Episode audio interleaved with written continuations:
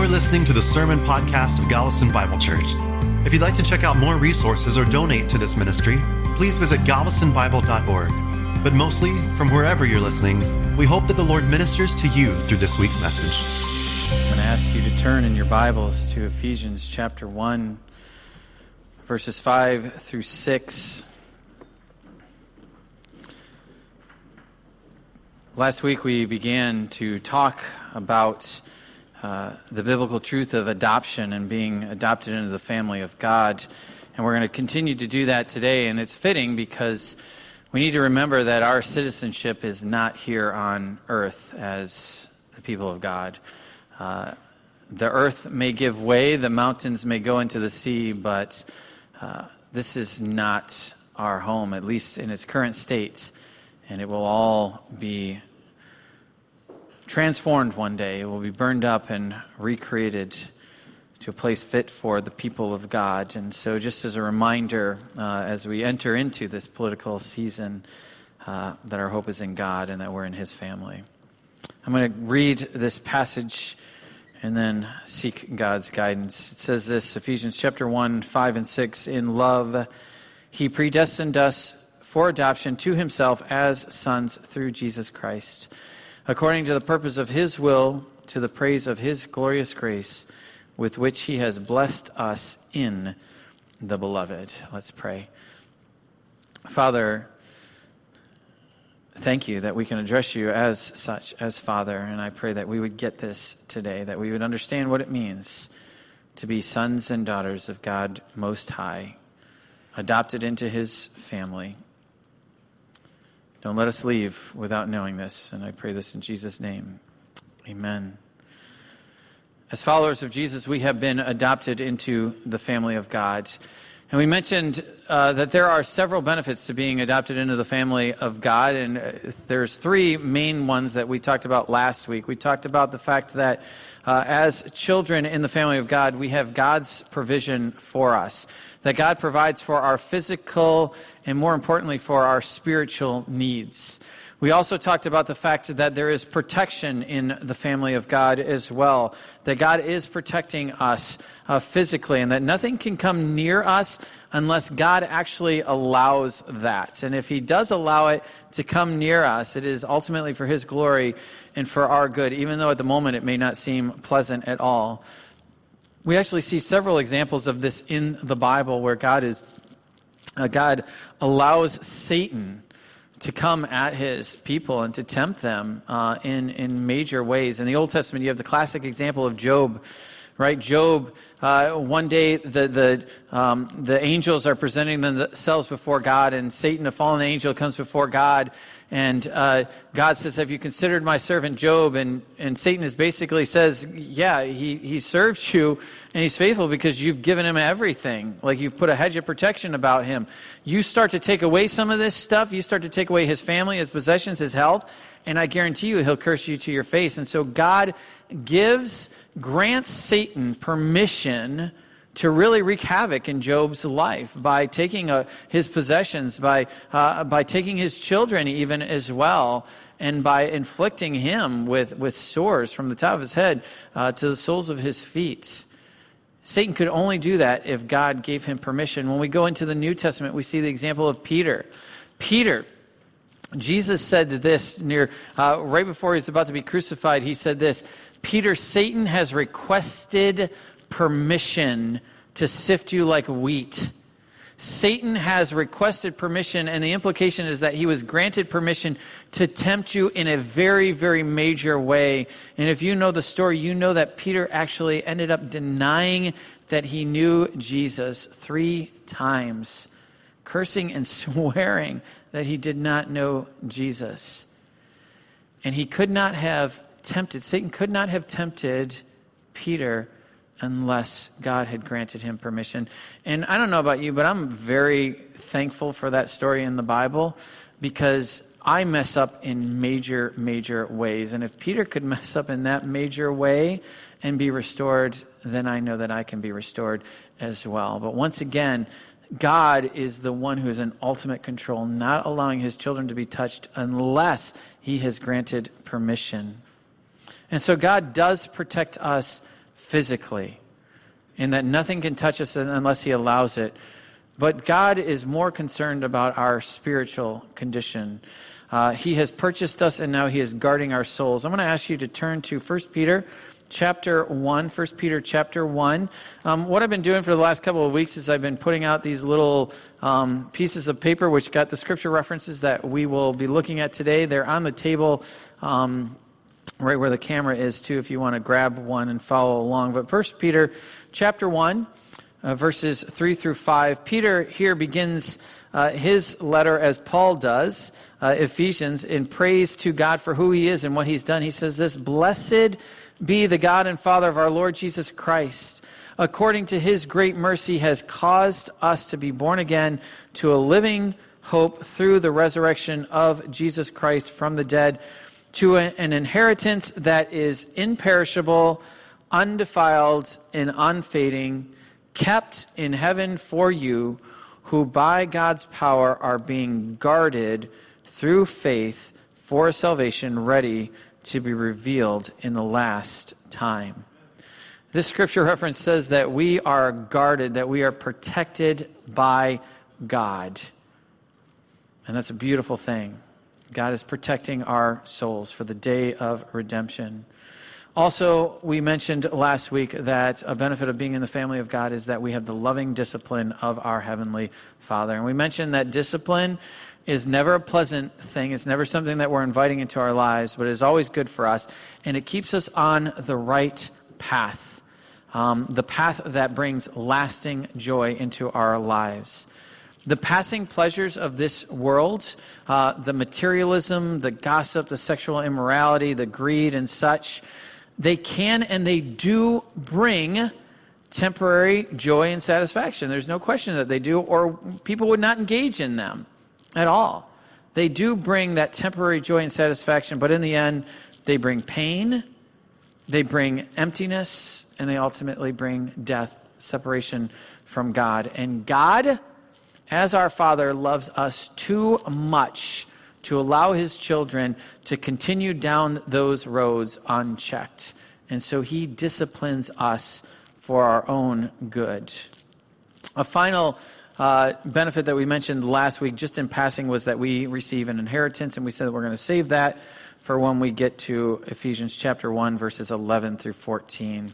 Today, what I want to do with our time is I want to focus on the greatest benefit of being in the family of God, and that is relationship. Relationship and a sense of belonging. The provision and the protection of God are great and they're necessary. The inheritance is icing on the cake, if you will. But the thing that we all want, the thing that we need more than anything, is relationship. God is a relational being. God exists in community Father, Son, and Holy Spirit. We are created in His image, and as such, we are created to be relational beings.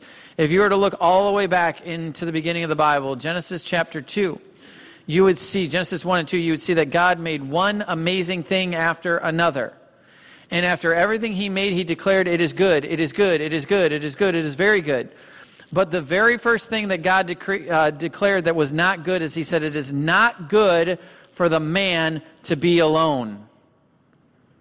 Man needs to be in relationship. And so God created another human being to be with the man because this is what we were created for. We were created for relationships. We need relationships. Relationships are essential to what it means to be human.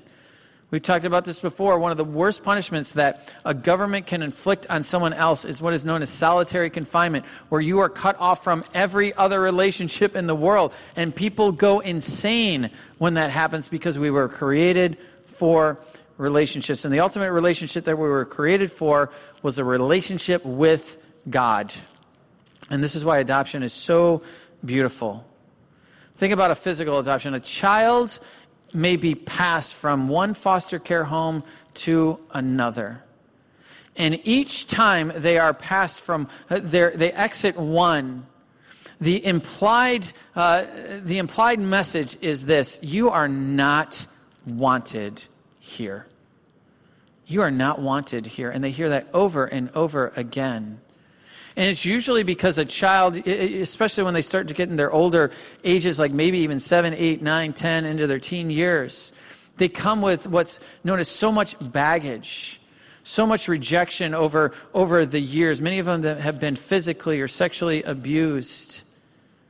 And the child, and usually it manifests itself in rebellion, and the child wants to love and wants to be loved. They just don't know how to do it. They just don't know how to do it. And so, spiritually speaking, we all come into the family of God with a whole mess of baggage, right? A whole mess of baggage and a rebellious spirit that's longing to be loved. And the only one who can love us perfectly and show us how to love is God, Father, Son, and Holy Spirit. And adoption is us being welcomed into the family of God with no strings attached. No strings attached. God doesn't come into this relationship with us naively, right? God doesn't get caught off guard by any of our sins. God isn't like, whoa, I didn't know Jason was going to do that. If I did, I would have never welcomed him into my family. He is not caught off guard by our behavior. He is fully aware of what he is getting into with us. I want you to turn to Romans chapter 5, verse 8. Romans chapter 5, verse 8. And it shows us that God does not get caught off guard. It says this But God shows his love for us in that while we were still sinners, Christ died for us. What I want you to notice is this that it does not say that God demonstrates his love towards us, and that once we got our acts together and it was clear that we would sin no more, that's when Christ died for us. It wasn't like Christ is like, hey, I'm not going to waste my life if they're going to continue sinning. No. God was not waiting for us to get our acts together and to affirm that we would never sin again. It was while we were still sinners, while we were still messed up, that's when Christ gave his life for us. Psalm 103, 13 and 14 says this As a father shows compassion to his children, so the Lord shows compassion to those who fear him. For he knows our frame, he remembers that we are dust. The point is this that our Father knows that we're going to mess up over and over again, but He chose us to be in His family anyway. He can handle us and our sin. And the beautiful message of the gospel is that He is stuck with us, and we are stuck with Him, and that's how He wants it. I want you to turn over to Romans chapter 8. Romans chapter 8 verses 14 through 17, because I want to further explore uh, the implications of this relationship that we have with God. Romans chapter 8, verses 14 through 17. In any of these passages that we read, there's so much truth in there that we can't explore it all. Uh, so I'm going to read and just make a few comments. It says this For all who are led by the Spirit of God are sons of God. For you did not receive the spirit of slavery to fall back into fear, but you have received the spirit of adoption as sons by whom we cry, Abba, Father. The Spirit Himself bears witness with our spirit that we are children of God, and if children, then heirs, heirs of God and fellow heirs with Christ, provided we suffer with Him, in order that we also may be glorified with Him. When you and I put our faith in Jesus, then according to Romans chapter 5 verse 1, we are declared righteous in the eyes of God. And for the very first time in our lives, we are actually at peace with God. God is no longer angry with us. And what happens at that moment, if you were to read the rest of, of Romans, is you see that we are united to Christ and that his Holy Spirit comes to take up residence in us. His Spirit comes to live in us. In fact, in Romans chapter 8, verse 9, Paul says this You, however, are not in the flesh, but in the Spirit, if in fact the Spirit of God dwells in you. Anyone who does not have the Spirit of Christ does not belong to him. If you have the Spirit of God living in you, then you have received the Spirit of adoption by which you can cry out, Abba, Father. The term Abba is a term of intimacy. Uh, some even translate it as Daddy. It's us crying out. It's the cry of a, of a small child who, more than anything, wants the embrace of his Father. Just crying out. I don't know if you've ever seen them. I'm sure you have, but I love the, the YouTube videos where um, a guy who's in the military has been deployed overseas for several months, um, and his kids have not seen him. Uh, and then he comes home and he surprises them. Maybe he shows up at school unexpectedly or, or something like that. And these things tear me up every time because you can see the kid as soon as he sees his dad or as soon as she sees her dad, they just lose it, right? the tears are flowing, right? They almost, you know, they become weak and they just throw themselves. They run. They don't care about any of the rules in the classroom, right? Stay in your seat. Dad's home and they run at him. And he just hugs them. At that moment, they're not thinking, hey, what'd you bring me back from overseas, right? They're not thinking, hey, does this mean we get to go out to eat later? hey, can we do this or that? No, the only thing they're thinking is, is that dad is home and all is right with the world because I've desperately, desperately missed him. This can happen on a daily. I, th- I think about like a, a, maybe as a father goes off to work all day, um, and uh, his children are playing, and then when they hear the door open, and they scream out, "Daddy's home! Daddy's home!" and they run and at that point, what do they want? They want to be with their father. They want him to embrace them. They want him to sit down and read with them or, or play around with them on the floor or whatever it is. They want the presence of dad. They want to spend time with dad. When I was a youth pastor, they drilled into our heads that teenagers spell love T I M E. They spell love with time time, spending time with them. There's no doubt that, like adults, teenagers and kids can be materialistic. But in the end, relationships trump everything else. They trump everything else. And you see, you can see it like a kid. I would, I would guarantee that any kid would rather give up the possessions, all the possessions, in order to have that meaningful relationship with mom or dad. In adoption, this is what God offers us. He offers us a relationship with Him. He offers us T I M E with the God of the universe. Mary got this right in Luke chapter 10. I'm going to ask you to turn there. Luke chapter 10, uh, verses 40 through 42. Luke chapter 10, 40 through 42. Mary uh, got this right because she was sitting at the feet of Jesus, listening to him while her sister Martha was busy serving the Lord, which is not a bad thing, right? But she's so busy serving the Lord. And finally, Martha had had enough. And she says to Jesus, she says this Lord, do you not care that my sister has left me to serve alone? Tell her to help me. But the Lord answered her, Martha, Martha. You are anxious and troubled about many things, but one thing is necessary. Mary has chosen the good portion, which will not be taken away from her. Jesus was basically saying, Martha, I'm only here for a short time. I'm only here for a short time. I, I want to be with you, right? Sit down, let's talk, let's get to know each other. There'll be time to serve, right? There'll be time to do the, the, the household chores later on. Just come, I'm here. Sit with me. Talk with me. Get to know me. I know that I struggle with this. There's so many times that the, the days seem like there's so much to do, and the temptation is to, is to not spend the time that is necessary with the Lord in prayer, to, to not just sit in His presence. I don't have time to do that, right? In silence. I got to be doing stuff. I got to be preparing this or, or talking to this person or, or whatever. I don't have time to just sit and listen.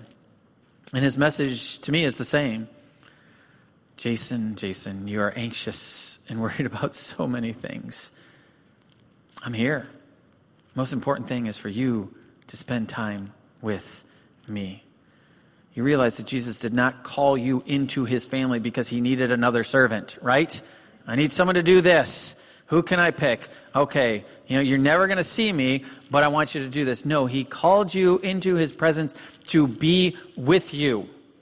Okay? He called you above all to be with you. Yes, we serve, but we are first with Him. Being with Jesus is what brings comfort to us. Bring, being with Jesus is what brings that calm into our life. Being with Jesus is actually what empowers us to do what He's called us to do. When you are with Jesus, I mean really, really with Jesus, you truly know Him. When you truly know Him, there is a peace that passes all understanding. There is a calm that you have even in the worst of life's storms that says, All is okay because Jesus is with me. What are you talking about? You just lost your job. Oh, all is okay. Jesus is with what the diagnosis was cancer. All is well. Jesus is with me. And you can only know this peace when you know Jesus, and you can only know Jesus when you spend time with him in prayer and in the reading and study of his words. There's so much in this life that distracts us from this. There's so much that takes our focus off of what really matters, which is Jesus. I want you to turn to Philippians chapter 3. Philippians chapter 3, verses 7 through 10. Philippians chapter 3, verses 7 through 10. Um, in verses 1 through 6, Paul talks about his amazing accomplishments, and they are impressive. I mean, uh, Paul was the, the, the PhD of the apostles. I mean, this guy just did everything, had so many accomplishments. He was very busy. And here's what he says about it all, beginning in verse 7, Philippians chapter 3 says this But whatever gain I had, I counted as loss for the sake of Christ. Indeed, I count everything as loss because of the surpassing worth of knowing Christ Jesus my Lord. For his sake, I have suffered the loss of all things and count them as rubbish in order that I may gain Christ and be found in him, not having a righteousness of my own that comes from the law, but that which comes through faith in Christ, the righteousness from God that depends on faith. And then listen to verse 10 that I may know him and the power of his resurrection and may share in his suffering, becoming like him in his death. Paul's greatest desire was to know Christ. If you read his letters, you will see that Paul has a great desire to see people come to know Christ. He even says at one point, if I could uh, be accursed and separated from Christ for the sake of my countrymen, I would do it. So he had a great desire to see people come to Christ. But his greatest desire was to know Christ. To know Christ. Not to know about Christ, but to know Christ. Because you know you can know a lot about someone and not know them. You can know all the facts about an actor or an actress or some government official or whatever it is. You can know a whole lot of facts about them, but never know them. You've never been in their presence. You don't know them. You know a lot about them. Paul did not want to know a lot about Jesus, he wanted to know Jesus. And think about Jesus, right? Jesus had three and a half short years of ministry here on this earth. So many people to see, so many places to go, so many things to teach them. And yet, if you look at his life, he is often, I mean, often pulling away from it all. Why? Because he needs to spend time with dad, right? He needs to spend time with his heavenly father. And he's like, I know that you think that you need me right now, and you do, but I need to spend time with my father. I need to be refreshed. I need to hear his words of affirmation again. You are my beloved son in whom I am well pleased. I need to be with him. In fact, Jesus addresses God as Abba in Mark 14:36.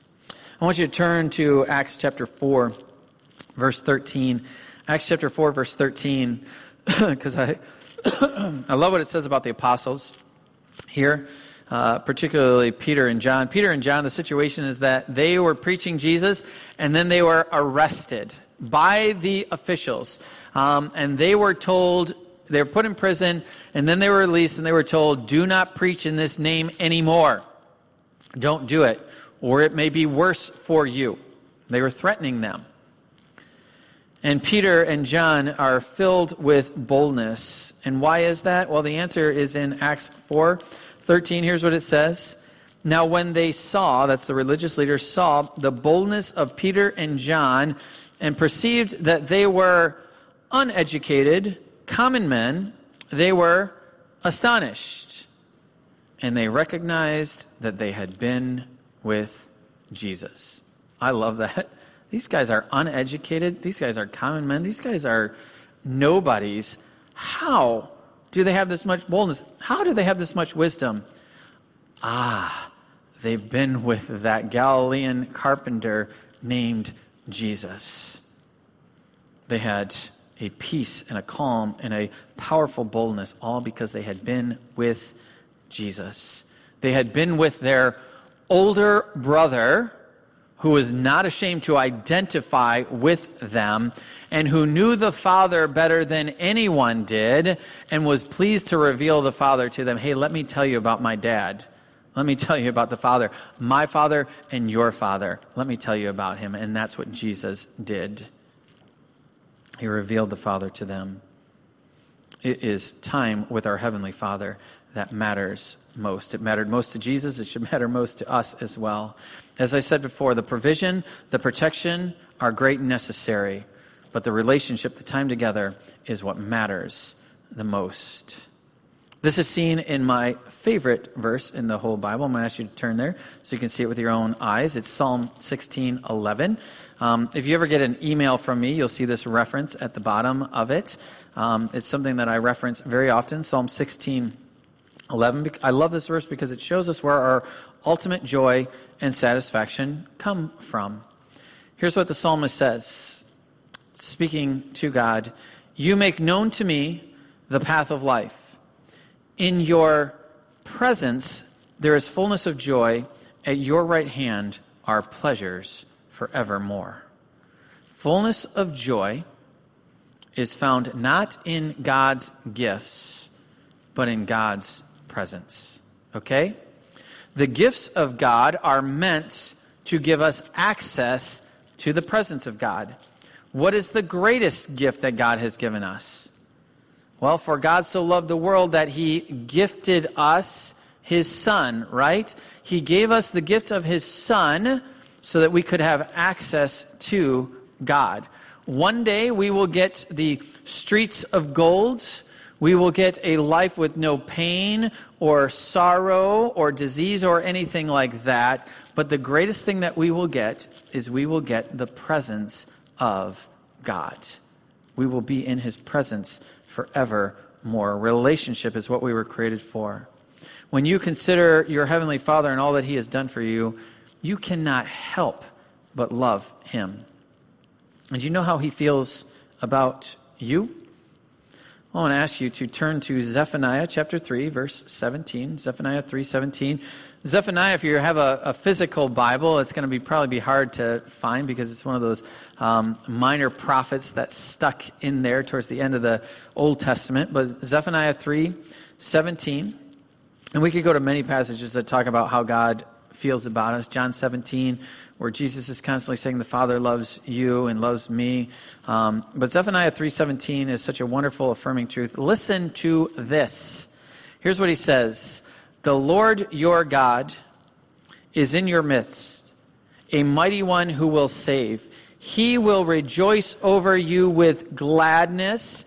He will quiet you by his love. He will exult over you with loud singing.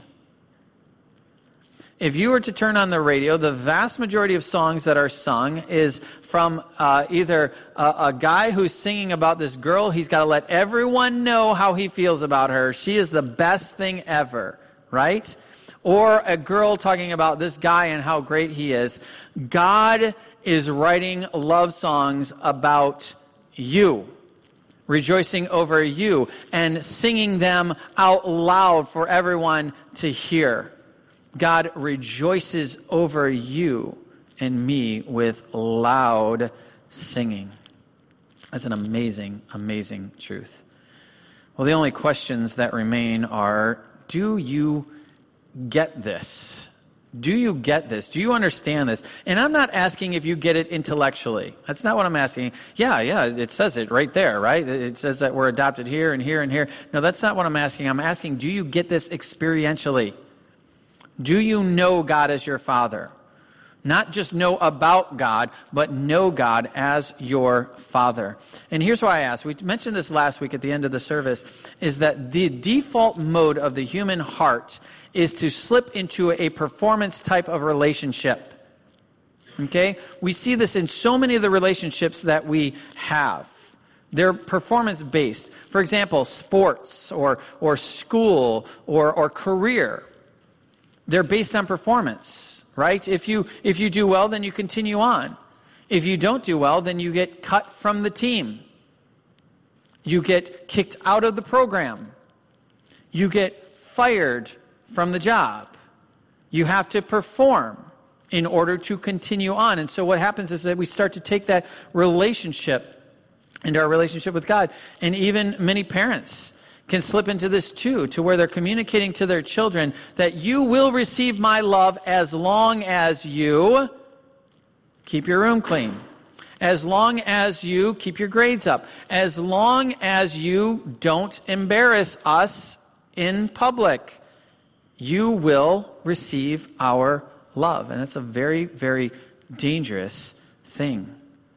And like I said, we carry this over into our relationship with God where we're constantly trying to earn God's favor, earn God's approval. God, have I done enough? Do you love me now? Am I accepted in your presence? We're constantly trying to earn his love rather than realizing that we already have it and enjoying it. Remember, nothing that you do catches God off guard, right? Nothing. It's not like, whoa, I didn't know that that was going to happen. I love the story of the, of the, the woman at the well in John chapter 4. Jesus tells her her deepest, darkest secret that she has had five husbands, and the guy that she's living with right now is not her husband. Jesus told her her worst thing, and he was reminding her that, hey, I initiated this conversation with you, and I came into this knowing exactly who you are. You didn't like, she said, well, I've actually had five husbands, and now, and she's like, whoa, I can't talk with you. I didn't realize that. No, he knew exactly. He knows exactly who you are. He knows every sin that you're going to commit for the rest of your life. And he still invited you into his family. In the weekly email, if you get it, I, I gave you a list of, uh, of questions to ask yourself to determine whether you are living as an orphan or whether you're living as a son or daughter of God. And I'm not going to read all of them that I gave you. I just want to read a couple because I want you to hear them out loud and I want you to listen and ask, is this true of me? Is this how I'm living? And am I living as an orphan or am I living actually as a, as a, son or daughter of God? So I'm just going to read these and let you determine, let you start to do some evaluation. Here's the first set of questions Do you typically have a feeling God is disappointed with your life? You feel that you are unable to meet his demands for your life? Do you find yourself working under an unending sense of obligation? Or do you feel the Father's sense of pleasure and delight in you? One will determine whether you're living like an orphan or a son or daughter of God. Next set of questions Do you find that you live by certain man made rules, expecting yourself and others to obey? Do you measure maturity by those rules? Or do you measure your obedience by the life of Jesus Christ? Are you able to fully comprehend that the demand has been satisfied already? Next set of questions Do you find that you are insecure about your identity, your appearance, your reputation? Or do you find that you do not strive to find approval with others, but are at peace with both your flaws and your talents and personality? Next set of questions Do you serve out of a personal need for achievement so as to impress God and others, or have uh, no motivation at all to serve? Or do you have a heart that is motivated to serve by a deep gratitude for being unconditionally loved and accepted by the Father? Next set of questions Do you find you are motivated to have daily Bible study and prayer out of duty to earn God's favor, or maybe you have no motivation at all to do that. Or do you find delight in Bible study and find pleasure in prayer as you come to know the Father's love in a personal relationship? Next set of questions Do you believe you must be holy to have God's favor, thus have an increasing sense of shame and guilt when you are not perfect? Or do you desire to be holy, not wanting anything to hinder an intimate relationship with the Father? And then finally, do you have an ongoing sense of self rejection from comparing yourself to others? Or do you have an ongoing sense of seeing yourself from a positive perspective and affirmed because you know you have such value in the Father's eyes?